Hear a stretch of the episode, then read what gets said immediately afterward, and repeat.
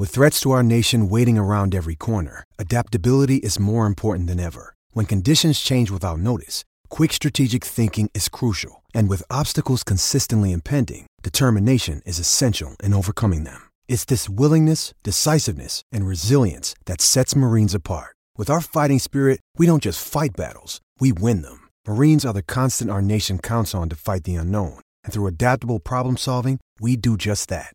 Learn more at marines.com. want to say thank you to the Iowa pork producers for coming on and being a sponsor of the Hawkeye Nation podcast. The Iowa pork industry, including production, processing, and packing, provided more than 141,000 jobs in 2015.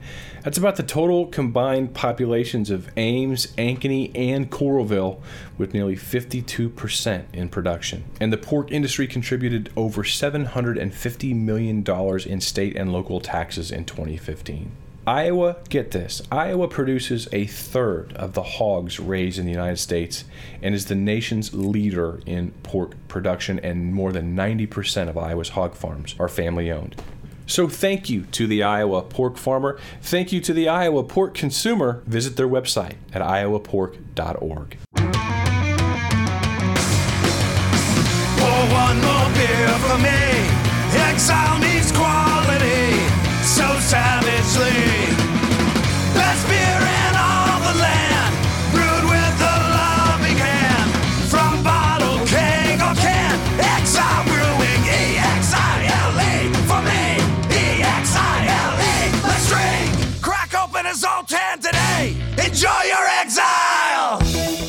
HN Podcast, Miller and Deace coming to you on the, what is today, the third day of December, the day that college football announced its bowl lineup.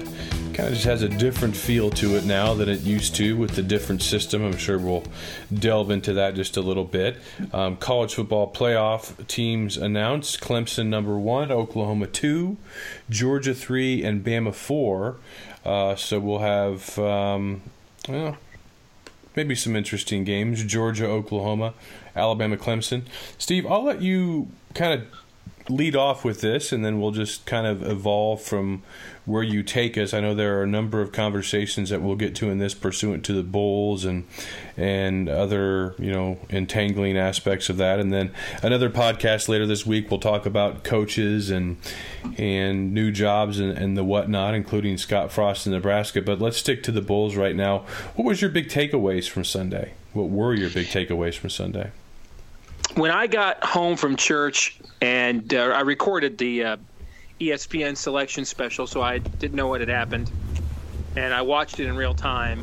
And when I saw Alabama flash up there, I You was you, la- you laughed. I laughed out loud, and I was stunned. Yes. um, and watching Kirk Herbstreit get up and walk off the set, No. yes, that happened. Yeah, he walked off the set. Um, Was it posturing or a device, or did he like not come back? No, he came back. Um, here's what I think. I think that there's a lot of positives in what they did. And I think that people are trying to draw a huge conclusion out of this and, and precedents that are set. And, and I don't think any of that is true. Um, I don't think it had anything to do with Ohio State having two losses. You know, I've heard this meme. Well, you know, they should have played Mercer like Alabama did instead. I don't think it had anything to do with that because Auburn came into this week ranked number two. And if Auburn had won on Saturday in the rematch with Georgia, they'd be in the playoff right now. I don't think it had. Um, I don't. I don't believe in the narrative of losing to Iowa um, and by a blowout. I don't think that had much to do with it.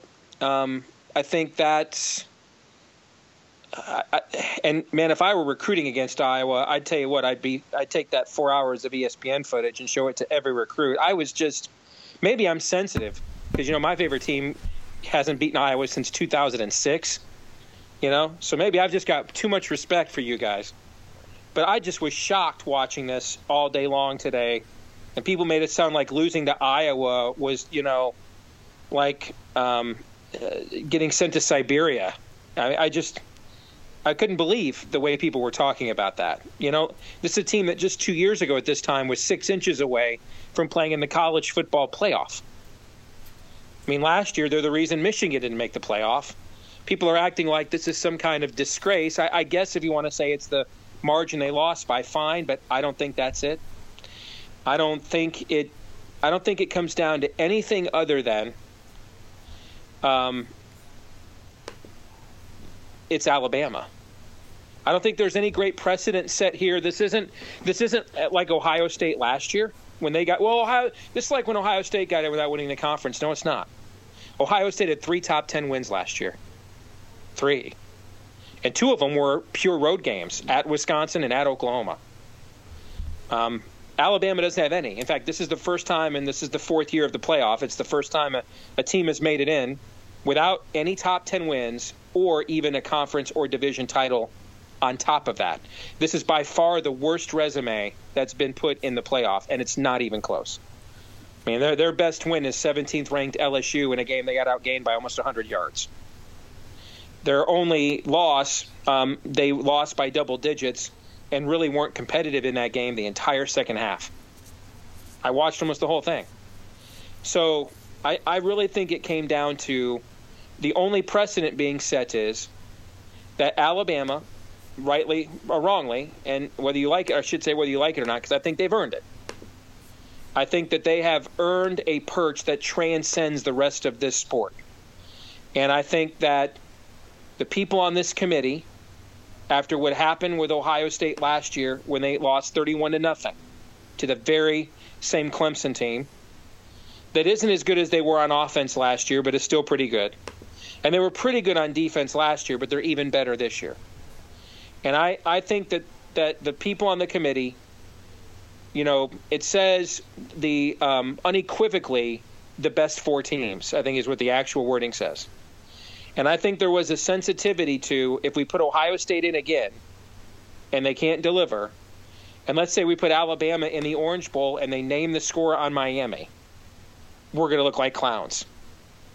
And I think we all know in our hearts, even though there's no data that, that sums this up, this is why you heard me say or saw me say on my Twitter account all weekend long there is no intellectual case to make. Let me define that. What I mean is there is no objective data metric. You know, I don't know what the hell Clay Travis is writing. Alabama has three has Ohio State has three wins better than any Alabama has. Ohio State's the only team in the country that's in the top 10 nationally in scoring offense and scoring defense. If Wisconsin had won that game last night, they would have been in the playoff, not Alabama.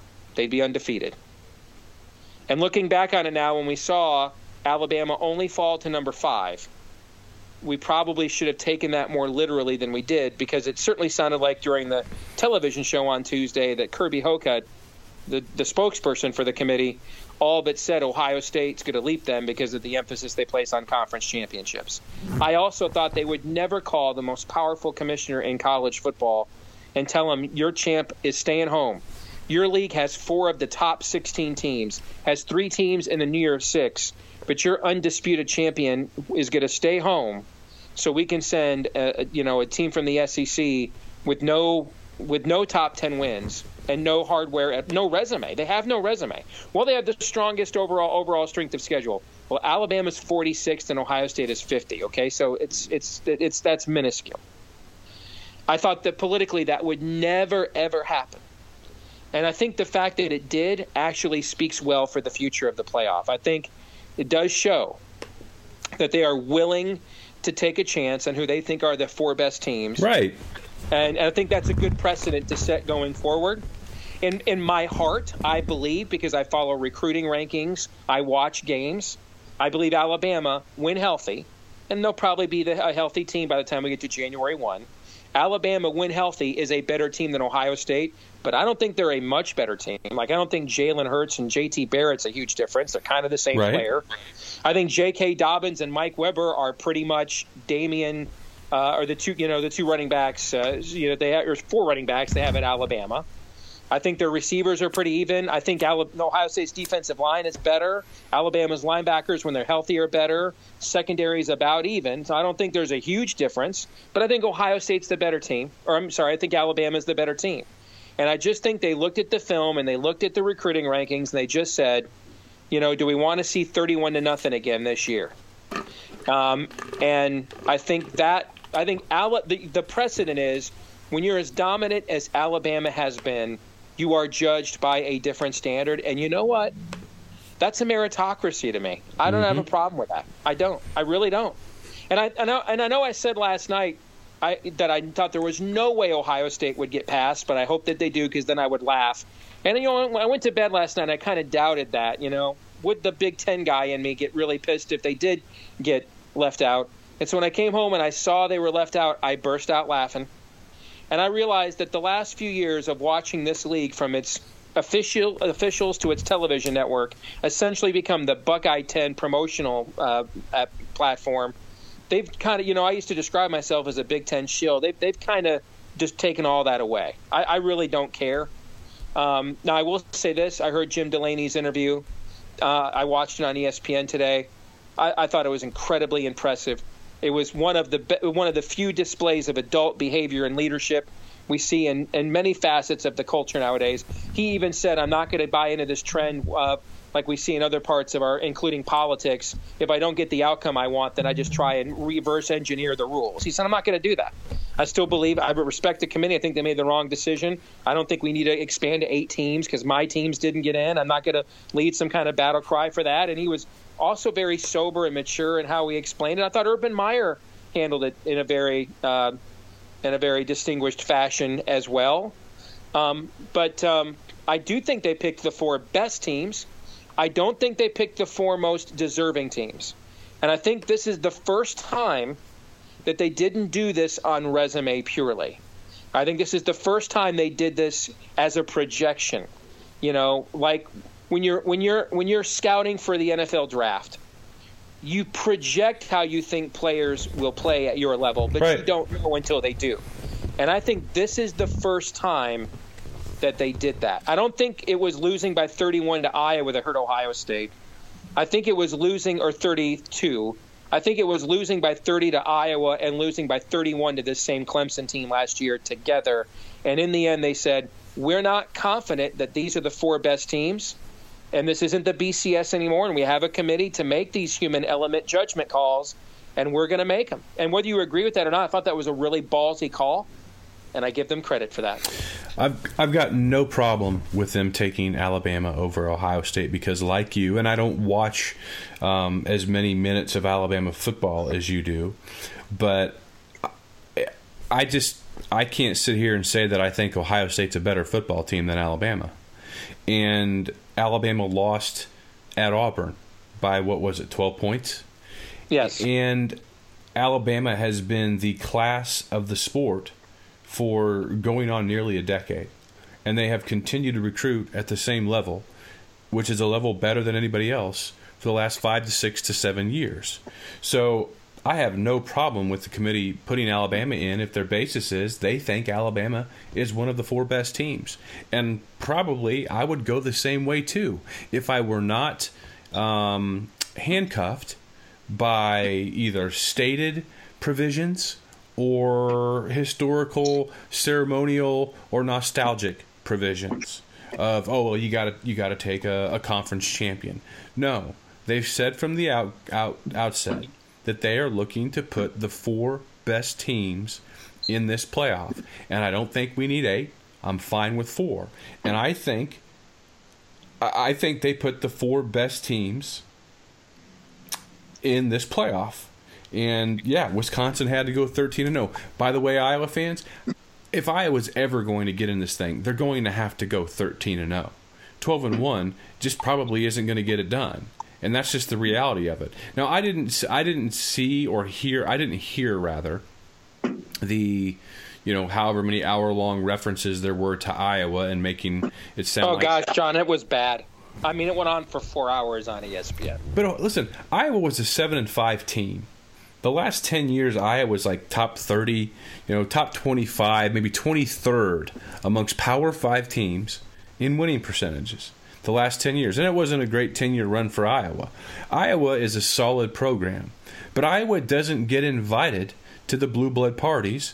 They're not one of the 20 or 25 or 35 winningest programs of all time.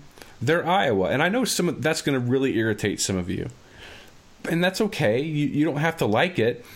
I'm just talking about what I see as it relates to reality. It is what it is, whether you like it or not. So when you lose by 31 points to a 7 and 5 Iowa team this year, who in six of their Big Ten games, I don't know that Iowa cracked a 20 point offensive barrier. And it was one of the most. It, it, was it was one of the I don't know if Kirk's been there 19 years now. It's probably one of the five or six worst offensive teams he's had. I mean, okay, don't lose by 31 at Iowa when they're seven and five, and they can't score on anybody else except for you and Nebraska. Don't do that. And does it suck that Iowa was used as a device and maybe a little bit of a punching bag? Sure. I'm glad I didn't watch it. And maybe if I would have watched it and seen all those body blows, I might have got ticked off a little bit more. But I'm trying to just be I you know I use the term, when you use the term realist, pessimist, or optimist, it always just depends on you uh, and your opinion of your own self. So you're never you know you're never out of, out there on a limb when it's your opinion. But I'm trying to look at this you know as objectively as I can. You lost by 31 at Iowa, and you lost by 15 at home to Oklahoma. And yeah, Alabama didn't play a great schedule, and they lost by 12 in the Iron Bowl. That was their one loss. Alabama gets the benefit of the doubt because they've never been beaten 55 to 24 on the road, unless memory serves me incorrectly. In the Saban era, or at least the last five years, am I missing? No, something? they've actually won seventy-one straight against non-conference opponents, or unra- I'm sorry, against unranked opponents. Okay, so that Yeah. so that's never happened to Nick Saban in this iteration of Alabama football. Hasn't happened. Probably hasn't happened to too many really really good teams. Really really great programs. Wonder if it's happened to Clemson in a while. Last time they lost by 30 to an unranked team, or Oklahoma, or Georgia, or was I mean it. Okay, I'm fine with it.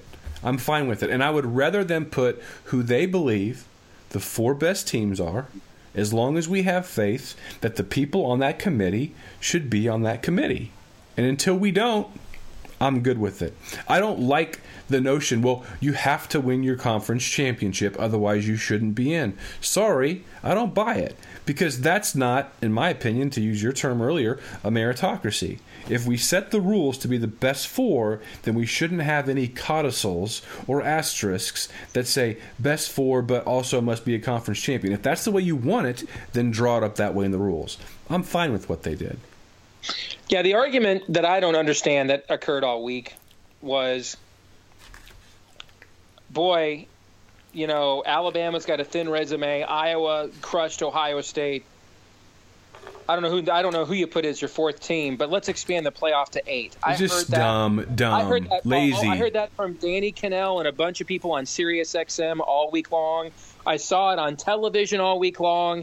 I wonder, you know, one of the things that really bothered me this week, watching the coverage of this, and I'm, I'm seeing, I'm, I'm seeing what, what is ruining my day career, is spilling over into the sports world now, and it, it, it's, it's the media culture.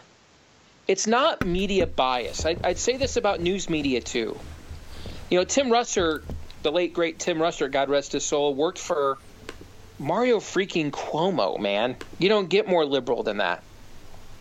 But I watched and paid attention to everything he said. I watched every interview he did because he was a professional. I, I knew what his viewpoint was, but I also knew he wasn't going to put up with any with any horseplay. He wasn't going to let you get away with propaganda talking points. He was going to call you on your stuff. That level of professionalism is sorely lacking from the regular media in my day job. And what I've watched the last week or so in sports media is a very similar phenomenon. It's the Nebraskaization of sports media. Mm, do tell. And I told you several years ago when ESPN got this contract, I was very concerned. Remember me saying this on this podcast. I was very concerned about the precedent being set that the same entity with a financial incentive in carrying the games was also the primary information um, expositor covering the games. Well, I, it goes even beyond that. I mean, uh, let me give you several examples. People I like, by the way. I, I, all these people I'm citing, I like, and I think they do good work. And so I, I don't know that it's intentional as much as maybe it is the expect the corporate culture expectation of what's expected of you. I corrected. I called out Tony Barnhart, maybe the greatest college football writer of our era, of Mr. College Football from the Atlanta Journal Constitution. I think he's now with the Land of Ten franchises that they're starting up. Yeah, and they're owned by that, that company. Okay. Uh, Tony Barnhart, by the way, you should be following him. He's great. Great.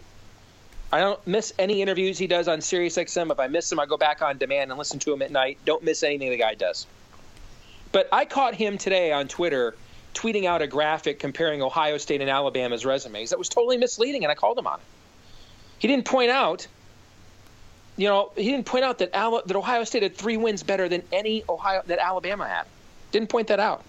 Yesterday, CBS during the SEC championship, Gary Danielson, who's also an excellent analyst, I think, and, and does a great job.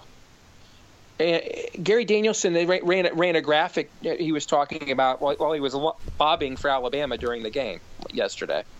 Ran a graphic that um, tried to, make, and the way they defined it was uh, record against the uh, top 40 or something. And, and to show that, well, there's really no difference between Ohio State and Alabama, and Alabama didn't lose to Iowa and they only has one loss.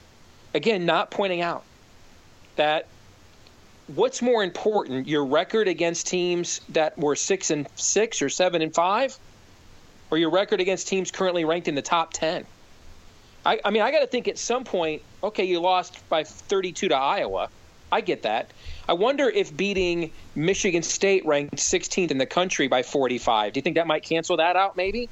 Hmm. Is that the most lopsided win against a ranked opponent anybody in college football has this season? It's got to be pretty damn close.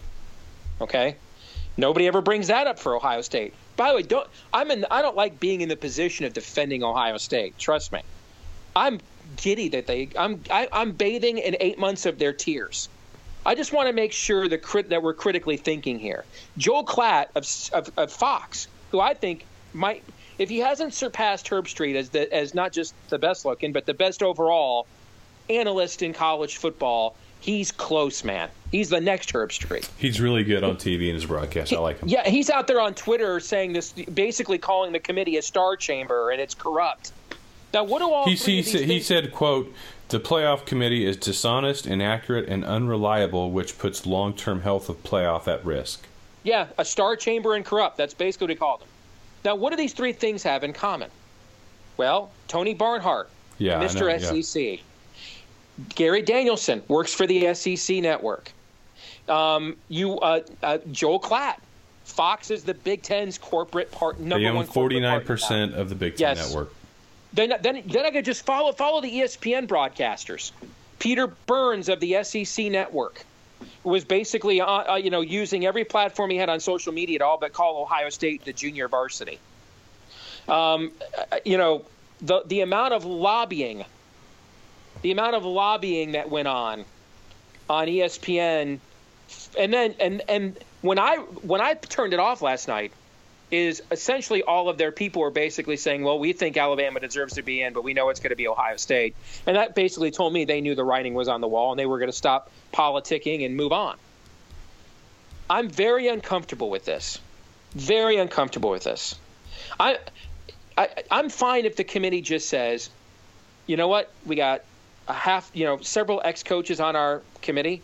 They broke down the film, and we asked them point blank, you know what, you tell us who would you least like to play and they all said to a man ohio they'd least like to play alabama and and what they ought to do is release how everybody votes the very last week just the last week so everybody knows and everybody's on the record. And there's some transparency and account and more accountability where that's concerned. But beyond that, I don't think they did anything really bad here. I don't see a I don't see a whole strain of inconsistency in their rankings 1 through 25. Frankly, I think the conversation, I think having Ohio State jumping two Big 12 teams in 2014, go back to that, people forget there was a freaking meltdown, a conspiracy meltdown over that. And then then it just went away in a few weeks when Ohio State won the cotton picking thing, and nobody nobody's ever said a word about it ever since. But at that time, there were freaking meltdowns because Baylor and TCU had had routed their their last two opponents or their last opponents of that very same week as well. All right. Well, they only got in because they're Ohio State and they're a bigger TV draw than TCU and Baylor. That's what every everybody was saying that three years ago, and then that all went away when Ohio State won. I think this is far less controversial than that. I, I think this actually bucks politics, bucks the way we normally do things, takes away the East German judge factor of, of college football that we've dealt with most of our lives, and it's made for fun debate and everything else. I think they eliminated all of that because that's why I was so confident that it would be Ohio State because they'd done everything necessary to win that sort of of, of style of vote in the past. And I still believe that if, if LSU, you pick another big brand in the SEC, if LSU had the same resume as Alabama, Ohio State's in this playoff. I think this was nothing but a roll tide factor. I think this was nothing other than are we really going to sit here and say, when we all know it's not true, Uh, Alabama is not one of the four best teams, and we're going to have them go beat Miami 40 to 10 in the Orange Bowl and look like a bunch of clowns. Are we really going to say that? No? Then we're putting them in. It ain't TV draw. Ohio State gets every bit, if not more, television ratings than Alabama does. I really just think it came down to they just in the in the end couldn't bring themselves to say the team they had ranked one or two the entire playoff until this past week that has won five national titles in nine years and is on the most dominant run in the history of the sport really wasn't one of the four best teams. I think that's the only precedent that was set here. I would not draw any distinctions about go play nobodies. Well, ask TCU and Baylor how that worked out for them playing nobodies in the non-conference. I wouldn't say, well, it does. I guess you don't have to even win your own conference. Uh, uh, you know, and, and you and, and you can be like Ohio State. To, you know, last year, Ohio State beat three top ten teams you know, I, I, think there's nothing more than that. In fact, you know what I think? I, I made this analogy to you last week. Alabama is more like 2015 Ohio State. That was probably Urban's most talented team. Had that crazy loss to Michigan State in the rain, and then got left out. Well, remember what happened when Michigan State was went to the playoff after winning the Big Ten? What was the score of that game against Alabama on New Year's Eve? I remember it because I watched it down to the last minute, laughing my ass off. 38 nothing was the score. Do you think that if that committee in 2015 had put that Ohio State team in instead of Michigan State, John, do you believe the score was 38 nothing nope. Ezekiel? Nope. No way. No way. I think that's what it is. I think they just looked at it and said, "We know, we know they're yeah. one of the four. Let, yeah. Let's not lie to ourselves. Let, let's not let's not factor in the word deserving anymore let's not even consider deserving anymore. If the committee made, in my opinion, here's the biggest mistake the committee made is dropping Alabama from first to what they go fifth after losing to yep. Auburn. That's yep. that that that's their biggest mistake. Drop them to third. Drop them to fourth. Well, what about undefeated Wisconsin? Well, you can say, you know what? We don't still believe that Wisconsin's one of the best four teams. We have questions about their schedule. But if they beat Ohio State, in the Big Ten championship game, those questions will be answered. And mm-hmm. there it is. It's set up for you because you know one of Georgia or Auburn is going to lose. And then you don't have to worry about that. You've already got Bama in. And if Wisconsin beats, if Wisconsin had beaten Ohio State, Wisconsin had been in. Well, Ohio State beat Wisconsin. If they would have just dropped Bama to third or fourth, they wouldn't have had any issues. Agreed. And and in fairness to them, I think by dropping him to fit, they kind of told us that. Now, I think the reason we didn't we didn't take that lead is because this happened last year. Remember, Michigan was number two when they went into Iowa City. They lost. They dropped to number three. Right? Okay. They then two weeks later they lose to Ohio State in double overtime. They only dropped to number five, and they're ahead of Washington. Right?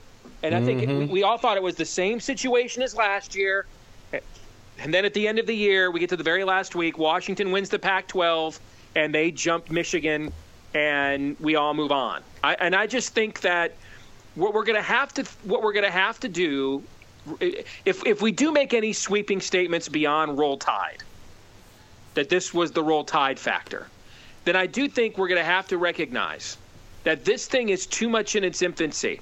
You know, we've had we've had a 64 team tournament with selection committees meeting in college basketball since 1985. That's going on, you know, over 30 years now. We've had the RPI's formula publicly revealed and um, and disclosed since 1993. That's going on 25 years now. And so when we look back and we every March when you and I do our bubble shows, you know, and Iowa's been on the bubble a lot, and Iowa State's been on the bubble a lot during the time you and I've been doing these podcasts or broadcasts. You know, we always talk about, hey, you know what? Every year, different committees change, and some value how you play your last ten games more than others, and some value how you finish in your conference more than others. But the one thing that's been consistent is um, your non-conference schedule who you played and when you didn't have to play anybody and where you played them, right? We've seen that consistently valued over the course of time, even with the turnover on the committee. And so we can bank on that. When we've talked, and when I've talked about, hey, the one thing that's been consistent so far is that is that uh, good wins have outweighed bad losses. Well, yeah, that's been consistent that far. This is only year four. We don't have a trend. I think we all need to recognize that.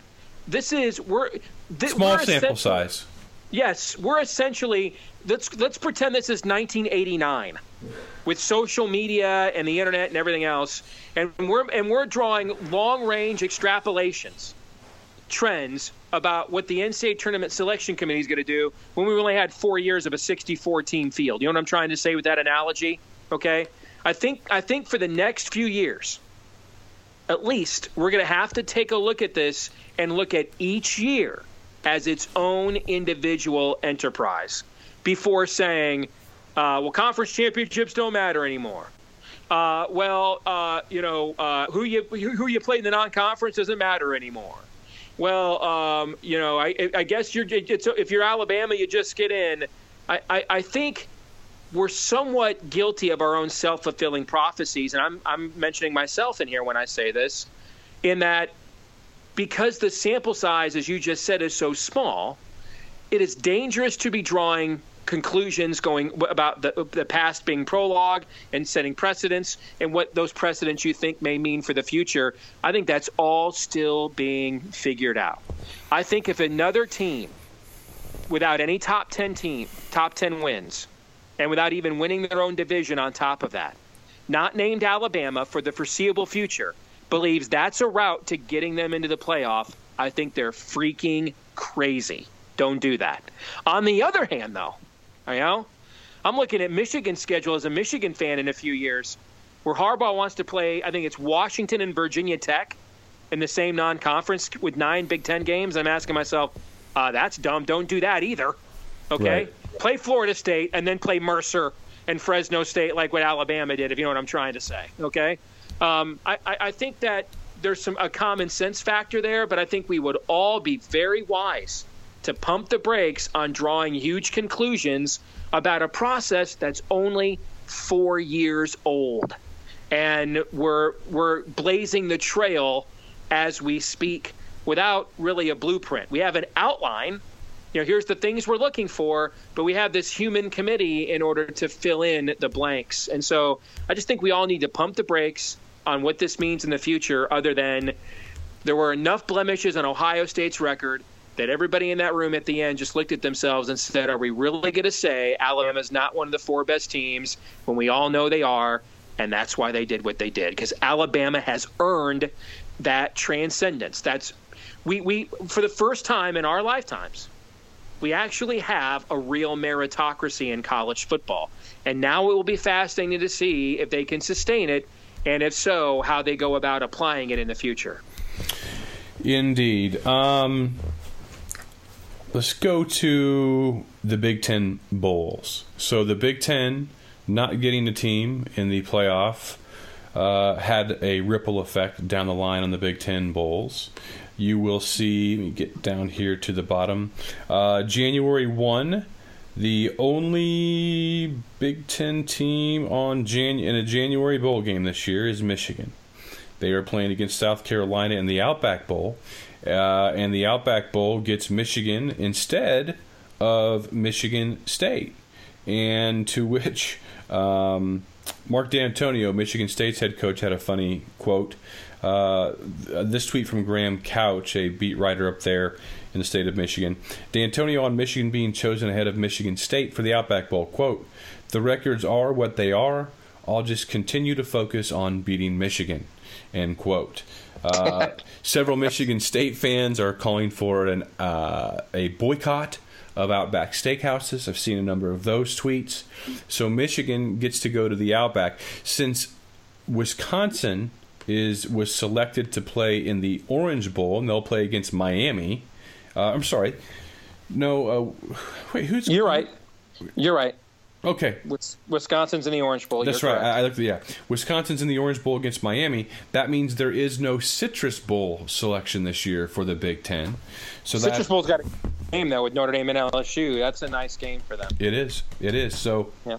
Wisconsin, Miami in the Orange Bowl, Michigan, South Carolina in the Outback Bowl, and Ohio State against USC in the Cotton Bowl, which is played on Friday, December the 29th. And then Northwestern will play in the Music City Bowl.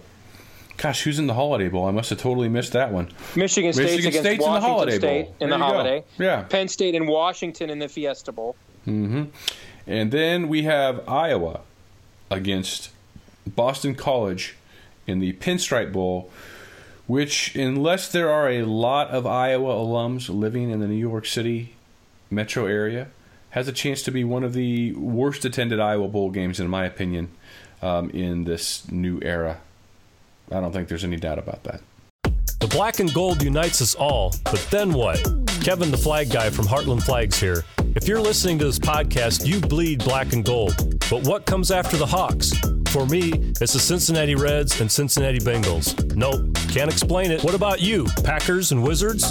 Pelicans and Sharks? NASCAR and the Jags? Bulls, Bucks, and Chargers? Whatever flag you want, we've got it. Jump online to heartlandflags.com and shop our huge inventory of sports teams' flags. You won't find a better selection or better prices anywhere, guaranteed. And to top it off, free shipping on all purchases at heartlandflags.com. Oh, and that Iowa flag you've been flying since the Hawks last went to the Orange Bowl? Time to step up and freshen up with a new design. Check out our Hawkeye selection when you're shopping for your other favorite team flags at heartlandflags.com, where you'll never pay for shipping. And is it Purdue against uh, Arizona in the Foster Arizona Farms. in the Foster Farms? Well, let's go through these really quick. We'll start with the Outback Bowl. Uh, as a Michigan fan, we could not have asked for a better situation. Um, we we get a huge audience on New Year's Day leading into the college football playoff with that bowl. And the beauty of it is, without there being a Big Ten team in there, we don't have to hear the uh, you know we're the warm up act for Ohio State. We're the only Big Ten team. Uh, we get a very beatable opponent in South Carolina.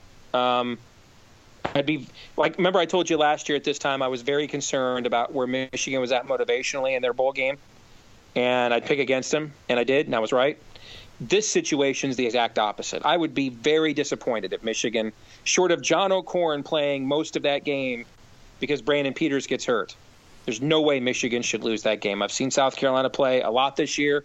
They're basically the University of Florida with with better quarterback play. Michigan physically is better than them on both sides of the football. They should win the game, and that's a nice spot for them. And um, you know, for Michigan State, I get you know I get that technically Michigan got a better slot. I've never seen a group of people more pissed off about going to San Diego for Christmas in my entire life. You know, you were three and nine last year. Get over yourselves. They don't I care about that. They, they care that you got over on them up in the PR well, world. I, I actually think their head coach had the had, you know, you know, I think about him on a personal level, man, but hate the game, not the player. That's that's troll game user achievement unlocked magnificence, dropping that shade. Okay, um, so you know, the, the beauty of it is out of both both schools got bulletin board material for next year's game. If you don't think that Harbaugh's not playing that clip, you're crazy. And if you don't think that Dantonio's not playing the chip on the shoulder, you're nuts. So they both got what they wanted out of this. So it's great. Michigan, and they both got beatable opponents. You have to wonder where Washington State is at when their head coach is openly politicking for another job. Um, and, you know, Michigan State has a very good defense. And yeah, Washington State likes to throw the football around, but remember, they just lost to Minnesota in that same game last year when they were a huge favorite against them. That was one of the biggest upsets of the bowl season. And Minnesota had all those guys caught up in the Title IX investigation and suspended for the bowl. And they weren't even going to play. Remember all that? They ended up winning the cotton picking game. And, you know, the, the thing is, Luke Falk's a statue back there. And that's the kind of quarterback that a defense like Michigan State's matches up well with. So I, I, that's a, that's definitely a winnable game for Michigan State. Michigan should beat South Carolina. When you go to the New Year's Six games, uh, I think Penn State is a tough matchup for Wisconsin, or I'm sorry for Washington. I think Washington's defensive front is really good. Their secondary, though, is nowhere near as good as it was a year ago. With all those guys in the NFL now, and Penn State spreads you out. Um, and I think Penn State's defense is underrated. Washington's offense isn't as explosive it was as it was a year ago either. I think Penn State can win that football game. I think Ohio State is better than USC, but I think I think Ohio State is much like Michigan a year ago. I would really worry about their motivational factor. Um, well, Steve, you know they were, and everybody worried about that in 2015, and they went out and smoked Notre Dame. Well, first of all, I think USC this year with Sam Darnold is better than that Notre Dame team was. But secondly, and that Ohio State team had Ezekiel Elliott. This one does not. But but that Ohio State team knew the last two weeks of the year they weren't going to be in the playoff. They knew it once they lost to Michigan State. And they got over their lack of motivation when they went and played us the very next week at the big house and they boat raced us. Ohio State, this team, this year's team, just got the ultimate playoff crusher. And they already won a Big Ten championship. I, I think that's a really tough. Mo- a Nick, I'm sorry, Urban Meyer has his work cut out for him, and you know we've seen this before, by the way, with Nick Saban teams when they don't show up for these games that aren't national championship implications. So Utah postseason, like Utah, um, Nick Saban. Remember they got beat by Oklahoma a few years ago in the Sugar Bowl. They did, with, yeah. You know, with Trevor Knight at quarterback. Okay, so I, I, I think that that's a game that if I were handicapping it, I would not Ohio State is better than USC, but not so much better that if they're not motivated, um, there's no way they'll win. I, I think that's a tough game to handicap. I don't know where they're at mentally. Wisconsin, I think, has a terrible matchup. Miami's coming back home for a pure home game. They have been lights out, unbeatable, unstoppable at home all year. You know they will have the crowd, even though Wisconsin travels well. They will have they that will be a Miami home crowd in that game. Uh, it won't be like it was with Notre Dame there a few weeks ago, Virginia Tech, but it's going to be more of a home crowd than we're going to see in any bowl game this year. Um, and when you talk about the team leading the country in turnovers forced against Alex Hornibrook, oh my gosh, oh my gosh, I just hurt my head thinking about that. I think that's a terrible matchup for Wisconsin. I mean, they should just hand, they should just hand out turnover change to the first ten thousand people that come in. Alex Hornibrook turnover chain bobbleheads. Jeez. I think that's a, I just think that's a really bad oh, matchup. Oh man, we should, I wish really we could bad draw. matchup for the Big Ten. The other games, I think, Alex Hornibrook turnover chain bobbleheads.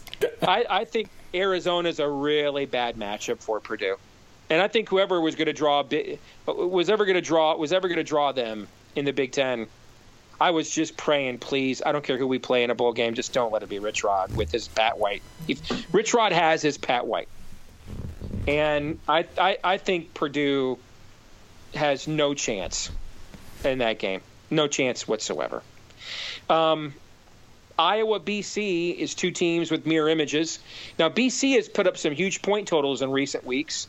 Their, but their offense is really predicated on a freshman tailback AJ Dillon, who was once a Michigan commit and then switched to Boston College. But he's a workhorse, man. They'll give him the ball 30, 40 times a game.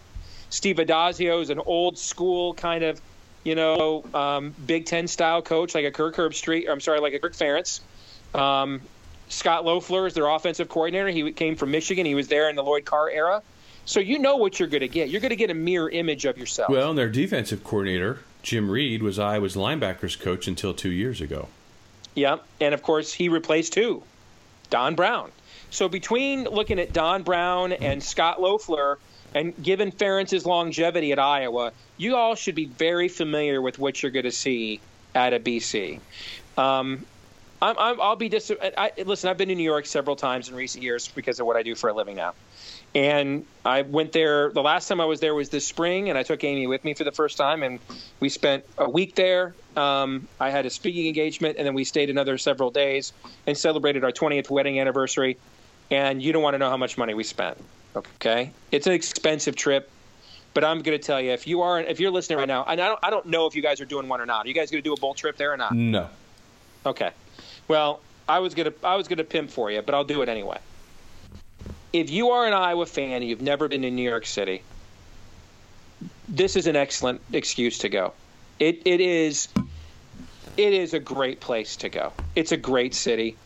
Playing at uh, playing at Yankee Stadium, there's worse fates than that. Now I know it's not cheap, man. I get that, but if if you can afford it and you're mulling it over, I would suggest just to say you've done it. Particularly, I've never been at Christmas time, and you're and and this is this is that this is Christmas time. I, I just I think it's a great not like I, would suggest no one goes to Washington D.C. unless it's for a field trip or um, you're getting bribed. But uh, New York City, I mean, it, it, it has its sketchiness and its shadiness, but in and around that is just some really incredible culture and, and things to do and things to see that are true Americana.